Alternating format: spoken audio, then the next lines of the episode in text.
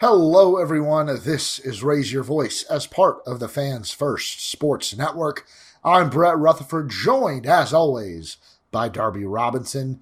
Darby, it's always a great time when the Rays beat the Yankees, and they continued playing some really good baseball, taking two of three from the Bronx Bombers, or as they used to be called. Now they're, now they're just sitting in last place.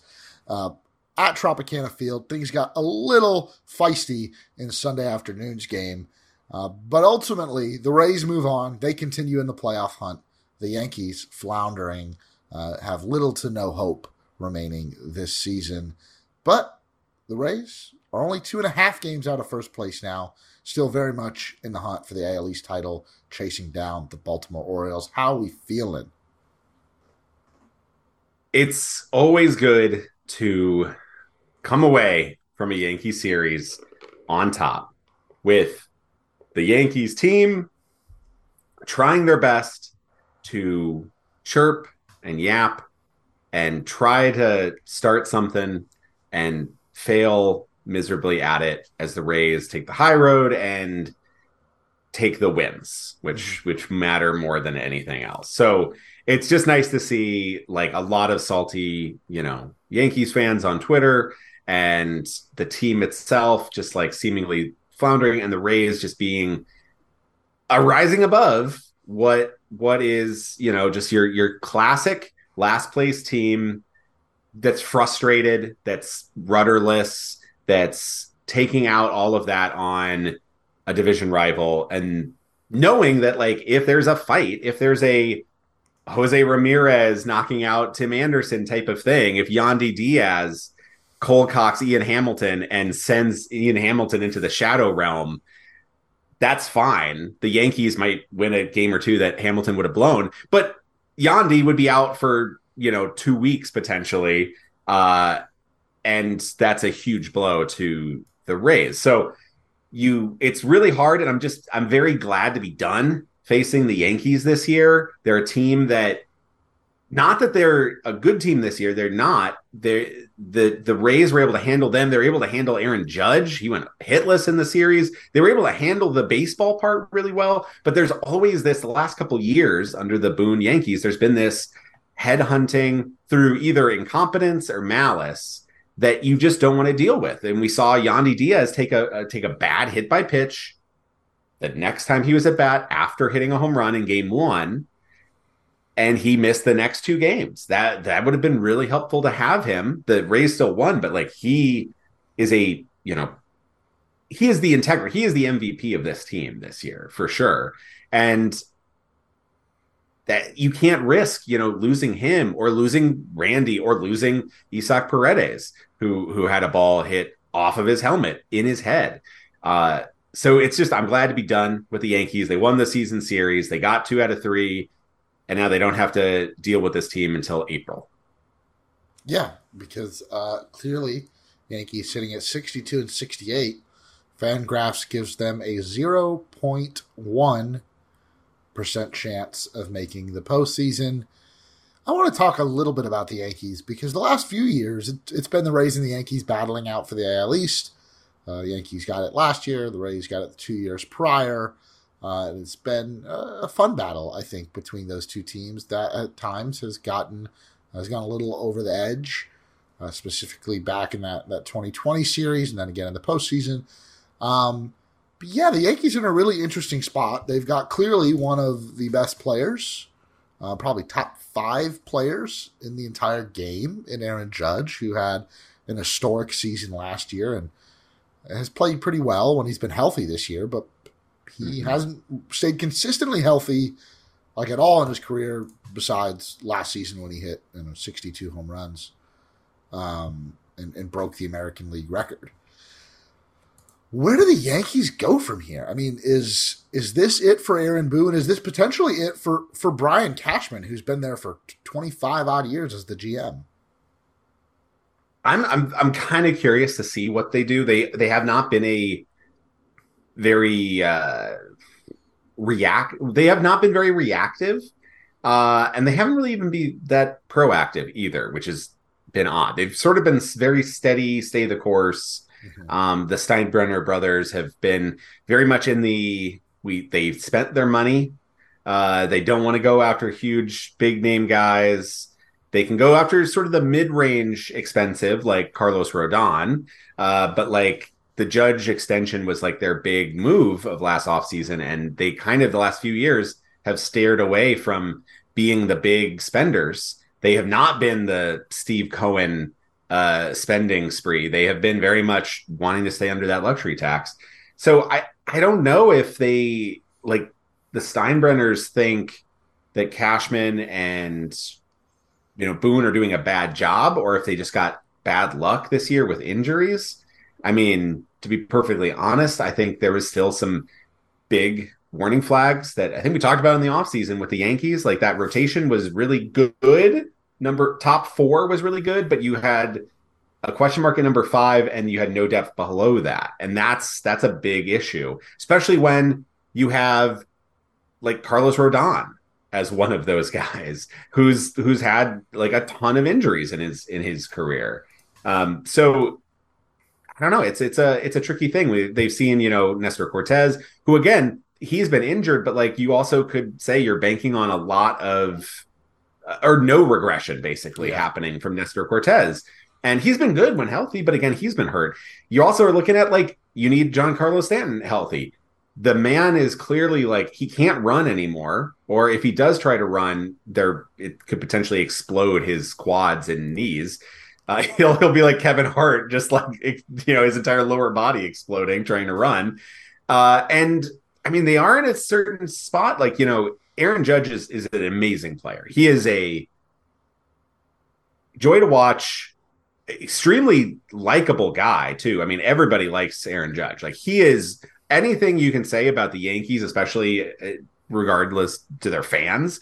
Uh, Aaron Judge is above all that. He is he is a truly like top tier guy, but he's also getting older and he has a big body, and we have seen that like it can sometimes be tough to keep physical like excellence at that size year after year after year, especially at especially needing you know him to basically carry the weight of that team. So it seems like they're going younger. They have a lot of young talent. They've they've kind of unleash all the kids. So they're kind of they're not in a rebuild, but like they they didn't sign shortstops or trade for shortstops because of of Volpe.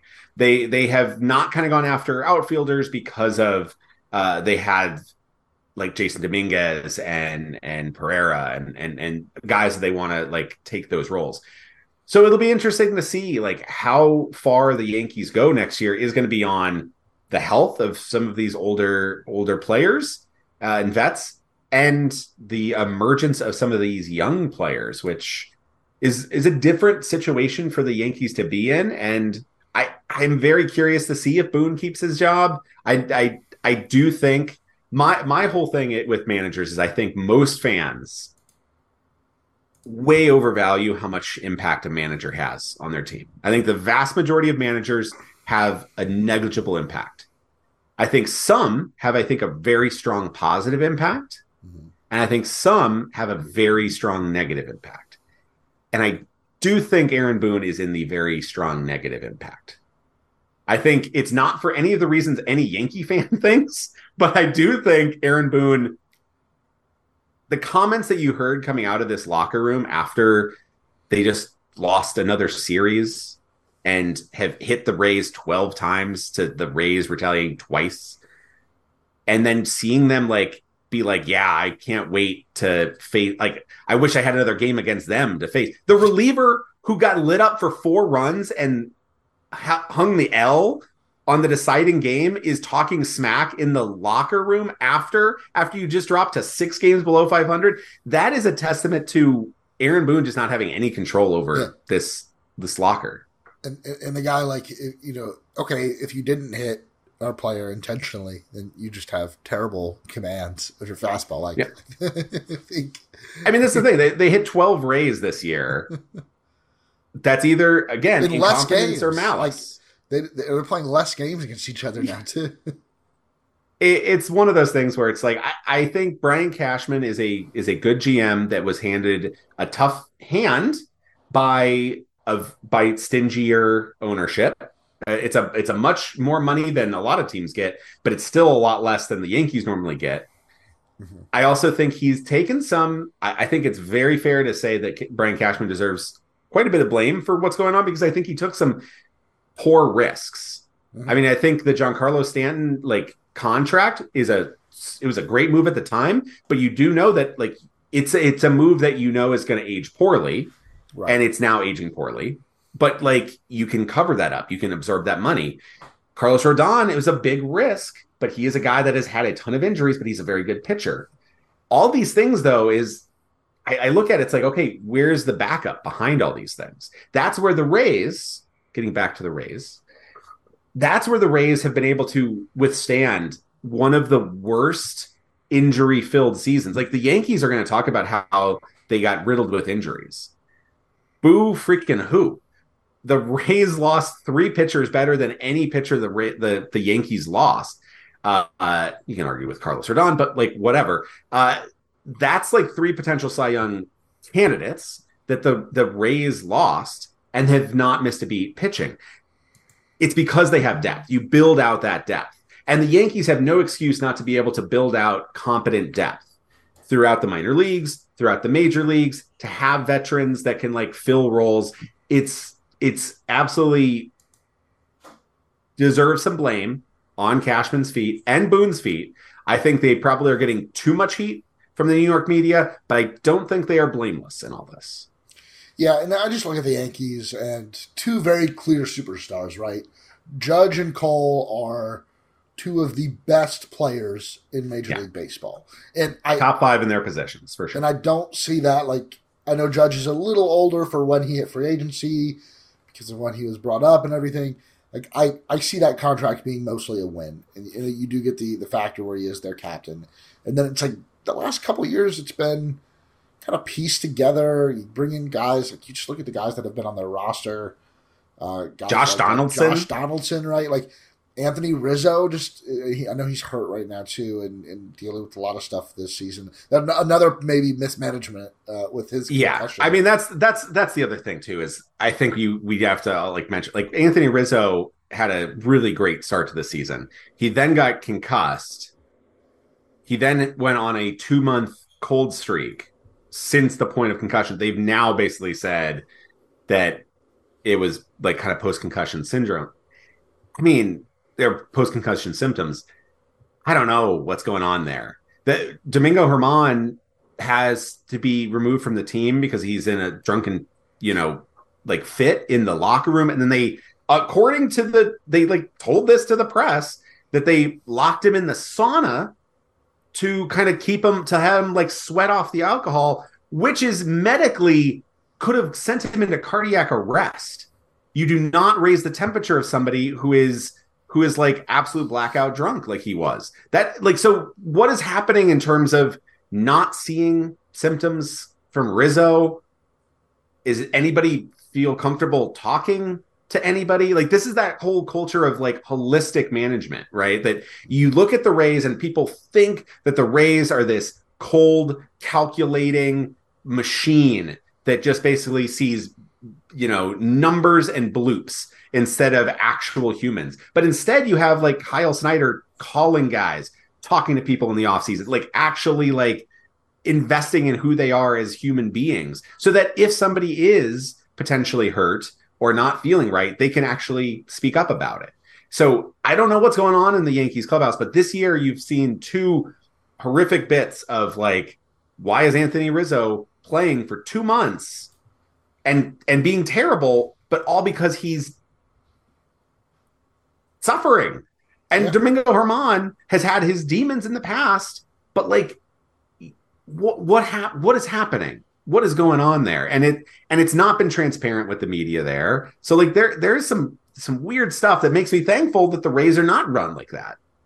Yeah, for sure. And uh luckily we're done with them this season. Don't have to worry about that. Um, although the last thing I'll say about uh, the the kerfluffle from the weekend was when Jose Siri was was was running onto the field towards Abreu. I did not think he was going out there to defuse the situation. Uh, but I'll give him credit, Very, right? Good calm, yeah. Siri just breaking it up. And and the man Brandon Lowe wins for best post game comments. Um, Kevin Cash took the more mild mannered route, uh, which mm-hmm. I thought he also did a good job with that. Um, maybe he just didn't want to be suspended for a game without pay. he like like that's the thing with uh with uh like you know big like we talk about like these players they don't mind being suspended like they're multimillionaires well well Kevin Cash does very very well for himself I'm sure like I don't know maybe I just don't want to take uh, a game's worth of pay away the family really wants to do that Italy vacation in this off season and all the resort is, costs a lot of money so all I have to do is not say anything mean about the Yankees or the umpires a team that I mean, yeah, it, has been it was it's some trying patience the the last this last series with umpires and strike zones and Kevin Cash is a bigger man than I. Let's just say that. Yeah, for sure, for sure. Uh, well, let let's let's uh, move on and, and, talk about where the Rays are headed now. Um, the rest of the season. I, well, let's, let's just jump over to the other team in the American League East that the Rays are trying to chase. Not that they're looking down on the Baltimore Orioles, who like I'm sorry, I feel bad for Felix Bautista, but everyone saw this coming. Like they were they they literally mm. rode him until his arm fell off. We we noticed it in that series against the Rays where the Orioles I, I don't I can't even say to their credit, like they were going after it like it was the World Series. And they've jumped ahead of the Rays in the schedule now, but they're now without one of their most valuable pieces, and that is who the guy who was the best closer of baseball, Felix Bautista. Uh, UCL injury. I don't believe there's been a determination whether or not he'll get surgery. It's not mm-hmm. looking good for the big man, though. It it was it was not conf- was it confirmed that he's done for the year? It's one of those where it's like highly unlikely, like similar to the Shane McClanahan diagnosis that we got early on. Right. Yeah, I I mean like it seems i think for i think we can all say he's done for the year without it being confirmed but i wasn't sure if they had finally made that decision. Um no i mean it, it does suck. Like he is a absolutely incredible incredible closer. Like just absolutely one of the most dominant. He had a potential cy young like again if Ohtani doesn't exist as a human uh like like felix bautista might have a Cy Young like candidacy as a closer, which is very hard to do. Um, but the Baltimore was it was they they're a team Baltimore this year which has been kind of middle of the road on offense, middle of the road in a lot of stats, you know, top 10 maybe in some but like lower half, not a standout in any really regard except for really good in close games. Like those those one or two run games they have just won again and again and again. And it's because of kind of the two headed monster of Yennier Cano and Felix Bautista.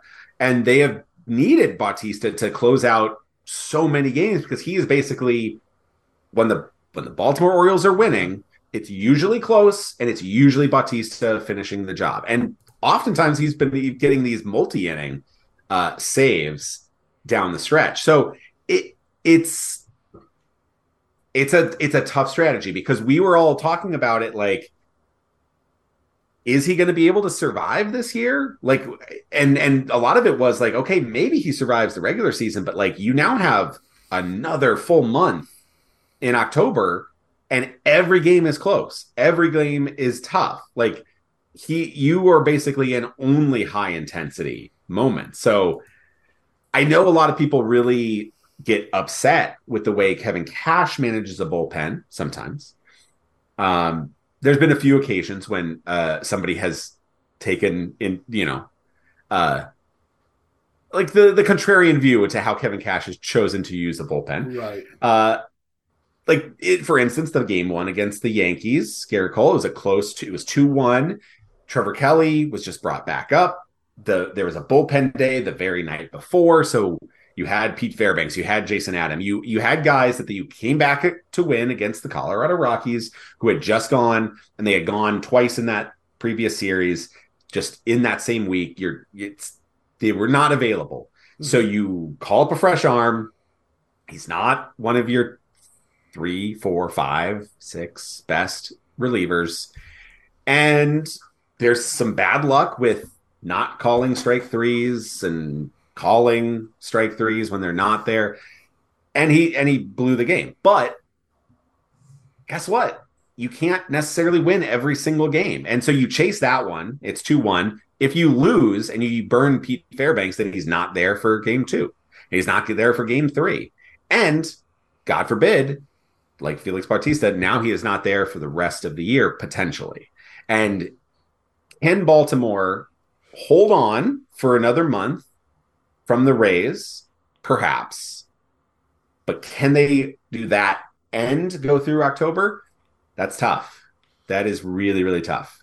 Yeah, and, they still have uh, a really solid bullpen. Cano and I think Fujinami is going to come up big for them. And that's become a maybe the biggest and most important trade of the deadline because you had Fujinami and Aaron Civale very soon after became like if you don't make that trade, those two teams are in serious trouble. Yeah, like he's immediately like raced his strikeouts, cut down on his walks. Um, it was a trade like when it happened, I was like, damn it, why couldn't the Rays? I love that. I love that like, trade. It just, yeah, yeah. It felt like for, for for the first time in a while. I mean, this happens all the time, but like with the division rival, maybe the Yankees have pulled off a couple moves like this with with pitchers, but it's like they just beat us to the punch. Like you think somewhere in that Rays trading war room, somewhere in that front office, like Fujinami was a name that had been discussed, and uh, Baltimore just just beat you to it, and it was a good addition to their bullpen. Um, but yeah, but, you know, tough news for for for Baltimore. Um, but again, you know, there goes just another elite pitcher down with a UCL injury. Shohei Ohtani being the other one. Um, yeah, hey, maybe he's down for a, for a one year deal with the Rays as a DH next year, or maybe as uh, probably not an outfielder if he's getting if he does get surgery. We'll keep it focused on the Rays, who have uh, a road trip this week, which is probably a good thing, uh, given that uh, hurricane or tropical, still tropical storm Idalia is closing in on Florida. Still a lot of uncertainty on where it's going to end up landing, but they're in Miami for a two game set, the Citrus Series. Uh, they get two days off today, Monday, the day we're recording, and then again on Thursday. Then they travel to Cleveland. So should be a good opportunity again to continue the rest to rest the starting pitching. Um, the plan right now, I believe, is Civale Tuesday, Eflin on Wednesday, Glasnow and Littell on Friday, Saturday, and then uh, Civale should be good to go again by Sunday, but they might use a bullpen day and just keep these guys rested. Um, because I don't know, like right now, I, I think if you're the Rays, I, I think the way Kevin Cash manages is he's good at, yes, like clearly there's pressure to catch up to the Orioles. Uh, but you can also only control what you can control. And the Rays are playing really good baseball right now. And and right now, you you just hope that Baltimore doesn't stay as hot as they've been for most of the second half of the season. And all you can do at the rate you're like, you don't need to go out there and force like, okay, Civale, you're not going to get your extra day of rest because we need you to pitch this game so that you can pitch again mm-hmm. next year. Like, I think the Rays are very much comfortable going into this week where.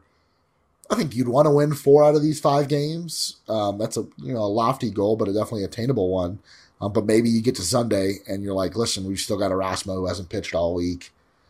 It's a getaway day.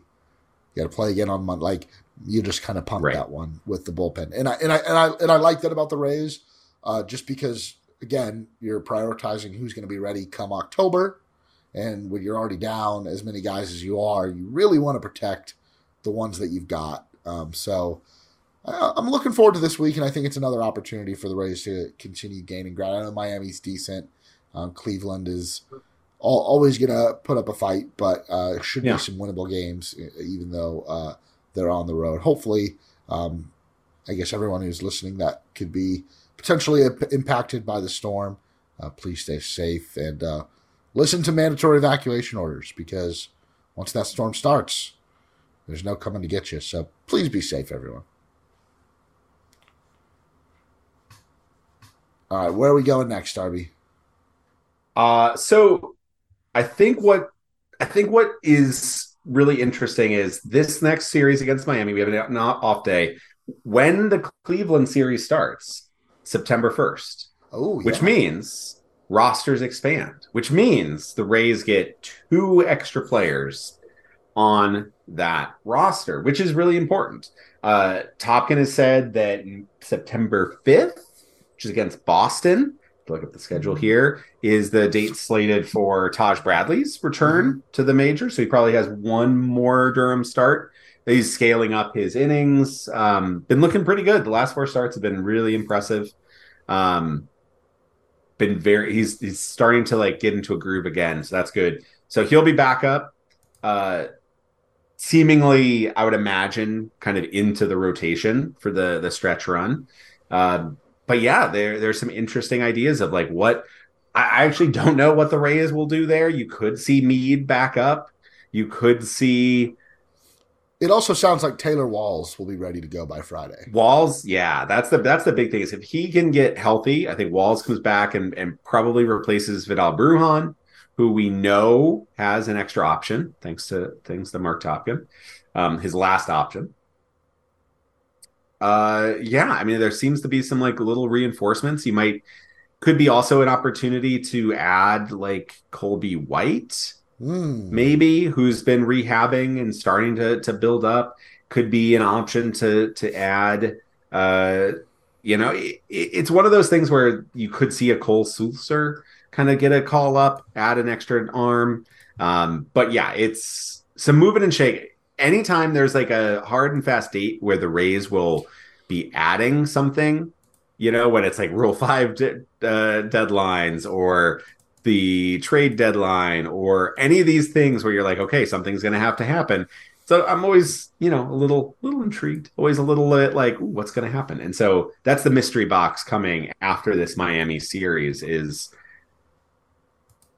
could be Walls and, and Taj Bradley. Um, could be, uh, I mean, I think those guys are coming back soon, but then how, what's the roster shakeout? Who's, who's sticking? Who's, uh, who's keeping? But yeah, something to look forward to um, as we get closer to the end of the week.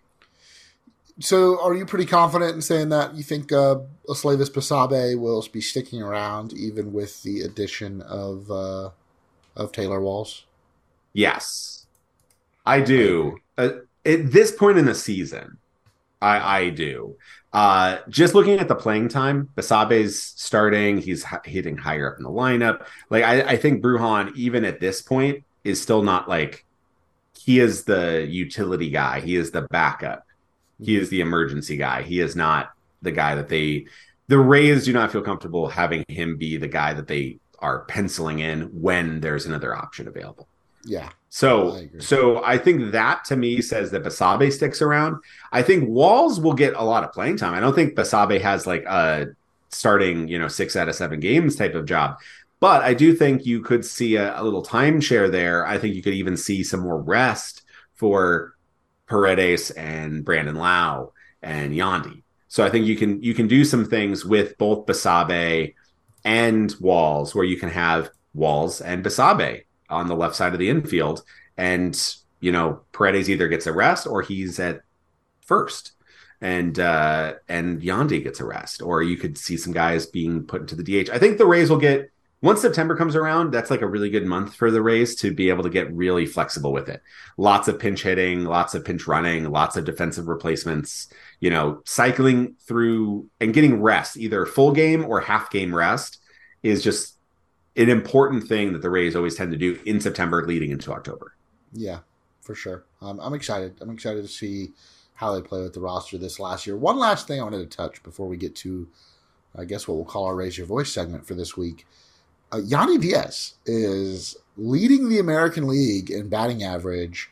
Uh, he is 12 points ahead of Bo Bichette. So at this point in the season, that's that's a pretty good cushion to have. Mm-hmm. Uh, and Bo Bichette just coming off of injury, so not sure where he's going to be. Uh, but he's also on pace to break the Rays single season batting average record, uh, which is currently uh, Jason Bartlett's 320 batting average from the 2009 season. Uh, so six points ahead of that is Yandy Diaz right now.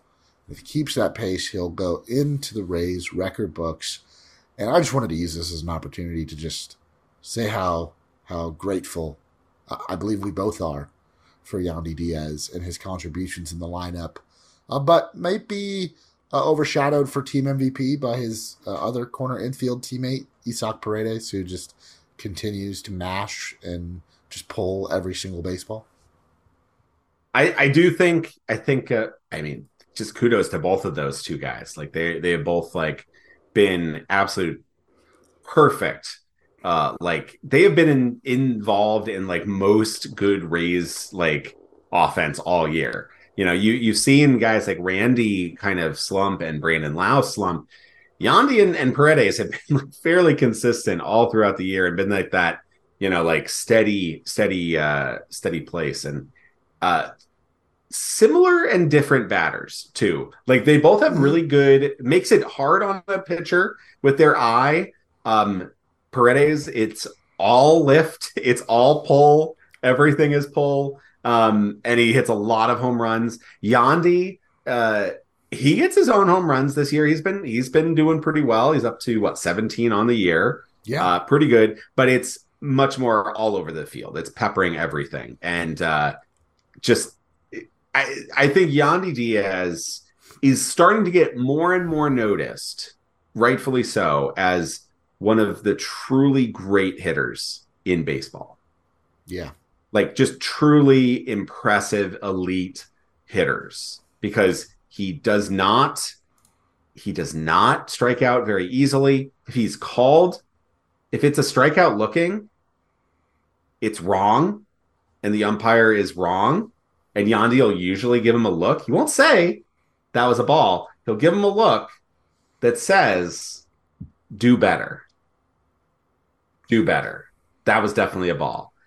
When when baseball eventually does the uh, the the tap where they do the uh, review, mm-hmm. Going to be hundred percent. He's going to be hundred percent. He is going to have like a perfect record for like three seasons in a row because he knows that strike zone so so well, and it's been so impressive to see him evolve as a hitter on the Rays because he's always been like a pesky hitter, like a really good hitter, an underrated hitter. Now this year, it feels like he is finally like emerged as like, yeah, this guy is like legit amazing. And not not only leads the American League in batting average, he's second in WRC plus behind only Shohei Ohtani, uh, which I think you can just count as like de facto first place. Like Ohtani gets his own category. First place amongst mortals. Yeah. um, the Rays, on, on the other hand, have four of the top 10 qualified hitters in WRC Plus in the American League. Uh, Yandy at 158, Paredes at 143, Arozarena at 129, and, and Wander Franco still at 127, still a qualified hitter. So it's been a great year for Rays hitters all around. Darby, to end the show today, uh, so we were watching this past Saturday as uh, the Rays inducted their third and final member of the inaugural Rays Hall of Fame class, and that was Carl Crawford. And it, this one hit me a little different than maybe Boggs or Zimmer. Um, I'm a little too young to remember uh, Boggs' time with the team. And Zimmer, I have some great memories, you know, meeting him at the ballpark a few times as a kid. Uh, but again, just different because he wasn't a player with the team. Seeing Carl Crawford get inducted was really special for me. He was like my first, like the first star that I got to witness playing for the then Devil Devil Rays and then the Rays. And so seeing some of those uh, highlights replayed, seeing some of his former teammates that sent in videos, seeing a guy like BJ Upton there in attendance, man, that, that was just really cool uh, to see Carl Crawford. And his son was there, who's now uh, a prospect uh, going up in, I, I want to say, yeah. the White Sox organization. Phillies. Phillies, Phillies. organization.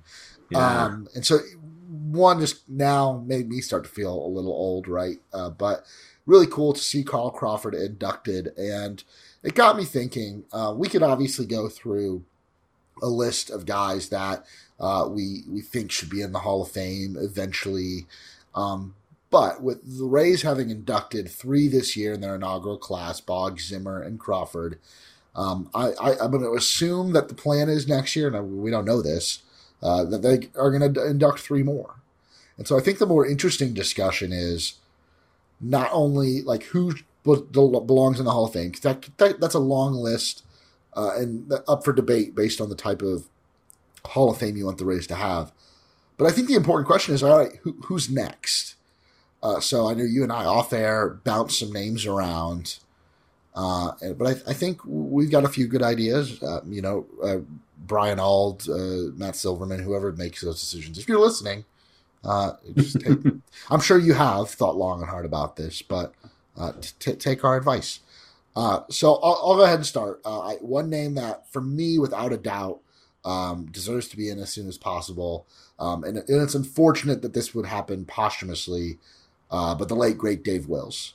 Uh, you, you, just think about, uh, and, and, there are a few other broadcasters that I hopefully you know when they're retired and they're enjoying their retirement uh, can come back to the Trop for their induction that are currently still working for the team. Uh, but Dave Wills was the voice of so many uh, great Rays moments. Uh, and, and, it was just one of the voices of the race and was with the organization for a long, long time. Built such a great relationship uh, with his broadcast partner, Andy Freed. And uh, I, I think like that's a, without a doubt he, he should be in, if not next year, then, then very, very soon after. I think he's a automatic. Yeah, absolutely automatic. And um, I think next year just makes all the sense in the world. Why why not? Just you know, this is this was a, a season sort of dedicated to him. Uh, the patch is there, and I think um, I, I think that's just such a. I think it's a, it's he deserves to be in, obviously, um, but uh, yeah, unfortunately this time it's posthumously, but absolutely going to be an amazing night, and I, I think he is somebody that um, on the on our list that we were talking about, we kind of thought about we're kind of copying what the first year was, which was yeah. a legend, um, a legend kind of outside of the the playing field for for this franchise, uh, a legend who made an impact, but maybe briefly mm-hmm. to the Devil Rays era, and then a a person who's synonymous with the team uh, and, yeah. greatness.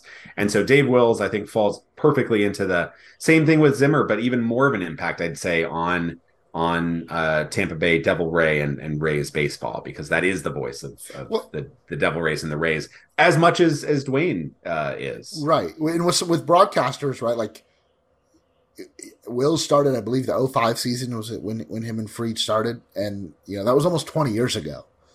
And there's no yeah. player there's no coach there's no manager there's no front office member uh, uh, other than I think like Bill Evers, who's still like I think is, he does something with the Rays.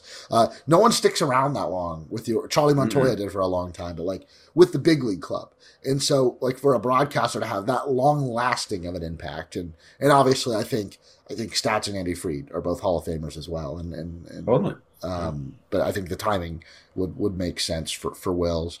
Uh, but I know you've got a, a, a, legend name that you think would be a, a great addition think it's so this is one of those ones where if they wanted to keep a similar kind of three era or or kind of three kind of category thing um i think you could roll in the good time uh parade of fred mcgriff from from he's doing his hall of fame kind of run now the crime dog uh, kind of a tampa bay area legend uh, even more than than uh, obviously a Devil Ray. But he was there in the inaugural season. Uh, he put up two really great years with with the Devil Rays. Um, one of the first truly great Devil Rays players, uh, and uh, I, I think you could have Fred McGriff. He was a little busy this year, I think, with the whole actual Hall of Fame yeah. in Cooperstown. But uh, yeah, I mean, I think like why not just keep the the party going for the crime dog and uh, this is the one we actually kind of the, the, most debate about. Not so much that like he probably doesn't belong there. He obviously does, but like, do you do this so early, or do you maybe go with more of a like Rays classic? And we we kind of went back and forth on it. Yeah, I've I've been looking at Fred McGriff's uh, baseball reference page throughout the episode, and and I, I guess I, I, I knew he played you know several years at the Rays. Uh, I did not realize. So obviously the Braves, he had the most games played in 636. Uh, then Toronto 578. He played with the Devil Rays 577. So just one less game than he did with the Blue Jays. Uh, had 2,400 plate appearances with the Devil Rays, had 99 home runs with the Devil Rays. And so, I, again, just because I was a little too young to experience it, I don't know if I've like ever really like properly appreciated what where McGriff stands in in Rays lore. Uh, he is eighth most home runs in, in a Devil Rays uniform uh, with those 99. Brandon Lowe just recently passed him. Um, mm-hmm. and, and to, to, to, do that and also, and I think this is, this is part of Boggs too, being that local presence, I think is something mm-hmm. that's really important. Um, especially as, as, the Rays hope, hopefully, uh, continue to, to grow their footprint in the Tampa, Tampa Bay area. Um, and so I have no complaints about the crime dog, who is uh, the only other, you know, true like Devil Rays Hall of Famer in the National Baseball Hall of Fame. So I, I, I, like that one. And I think there's a few other players that are definitely deserving, uh, but maybe you're just recently retired. Maybe you give that a little bit more time.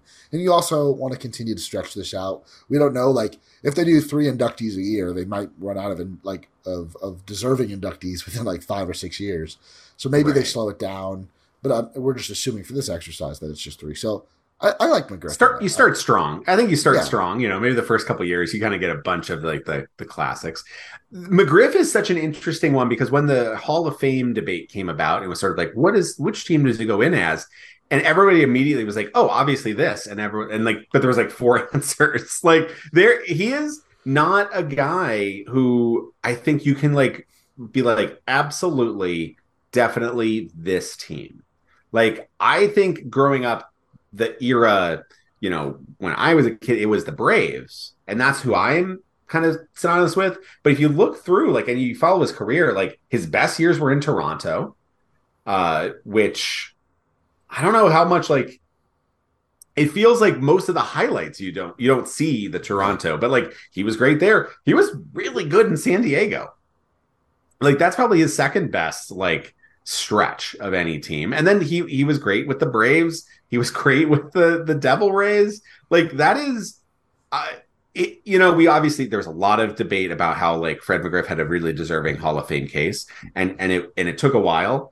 Like when you really dive in, you're like, man, this guy really deserved to be in the Hall of Fame. He was like a extremely good like he was a hit he like was one of the best hitters in baseball from 1987 up until about 2002. Like mm-hmm. that's that's in, that's just remarkable. Like absolutely remarkable. He was the model of consistency. His lowest, his worst hitting season in that stretch from 1987 to 2002 was a 107 WRC plus where he slashed 277, 373, 452 with 27 home runs. That was his worst offensive year. Yeah. Like amazing. Crime dog. Absolutely. And again, local, fresh off the Hall of Fame. I think it's the I think it's the right time because I think he's getting there no matter what. Why not just be like, bam, bring back, you know, an actual, you know, Hall of Famer um in the area. Absolutely it, it, makes a lot of sense. And for the third one, I think uh, we had a couple of different answers, but someone who is synonymous with the golden age of Rays baseball that that 2008 to 2010 those those three years and, and you know past that as well but a pitcher who uh, is just uh, again like he is truly a Rays pitcher uh, there's a mm-hmm. couple other guys that have had some success with other teams but James Shields, big game James, for, for, for I believe you brought his name up first, but I was in full agreement. Um, again, there are some other names that maybe I don't know, like, but for for next year, I, I think it's time for big game James. This this is a tough one for that third one. Uh, I think we the the biggest other debate was uh, Bossman, uh, Bossman Jr. BJ yeah. Upton. Um, but uh, and it was great to see BJ at uh, at the Trop for for Crawford's induction. Um, so so I think for me, Bossman's immediately Bossman Jr. is is two years from now. Like mm-hmm. that's the next class. He can't wait any more than that. Um, but yeah, I think James Shields I, I want him in that next class. Um, from 2006 to 2012, when he was with the the Devil Rays and the Rays, which is kind of kind of again fitting to the transitional period, like Carl Crawford, who he he pitched well, he played well as a Devil Ray, and then got to see success with the franchise, like like Carl Crawford. Uh, he he had a 3.89 ERA, a 3.84 FIP through 1,454 innings. Um, just absolute workhorse.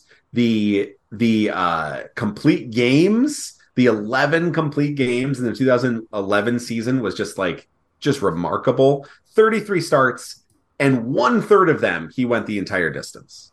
Like absolutely one of my absolute favorite pitchers of all time. His changeup was a electric, uh, just just a spectacular, uh, spectacular pitcher, and it was really cool to see him throughout the first pitch uh, this year.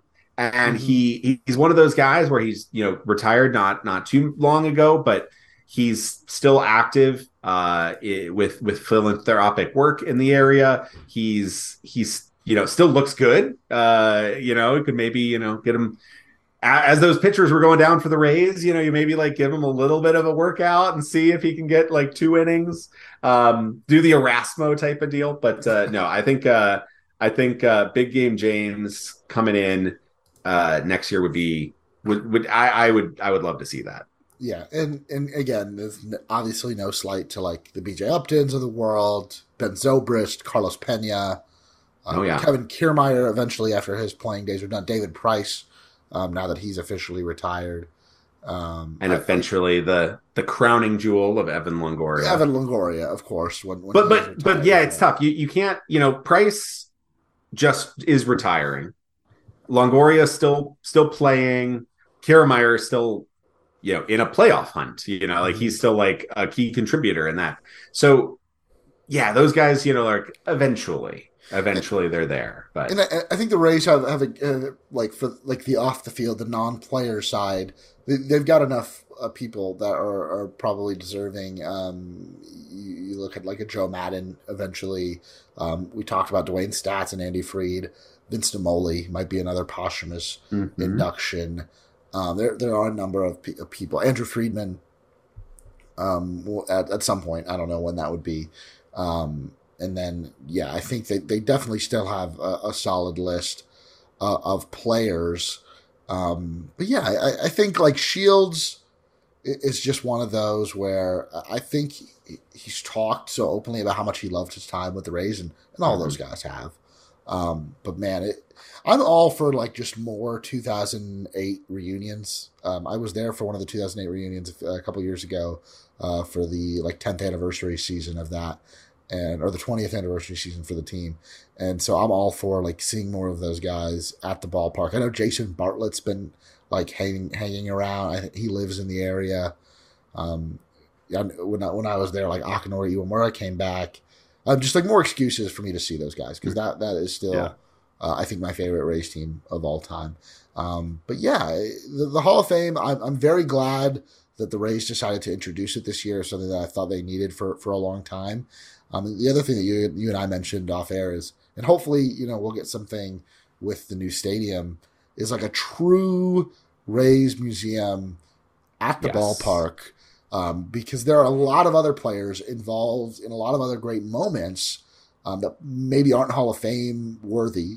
Dan Johnson being, I think, the best example of that. And and there are people out there that think he should be in the Hall of Fame, and I'll, I'll let you have that opinion. Um, but but to honor that moment, like I think they've tried to do it with 162 landing. I don't know the the Trop just I don't know if it, I don't know if it really lends itself for like those types of, of museums. They've always had the Hitters Hall of Fame at the Trop, which is awesome. Um, yeah, it's it's definitely something that you can like dedicate in the plans for the new stadium a section that yeah. you can truly honor like and it's not just like retiring numbers. It's it's like having the um, in Seattle at T-Mobile Park, there's a great uh, little kind of Mariners Hall of Fame little boardwalk uh, with a a little bar that's like the shortest beer lines in the stadium. So hot tip for everybody.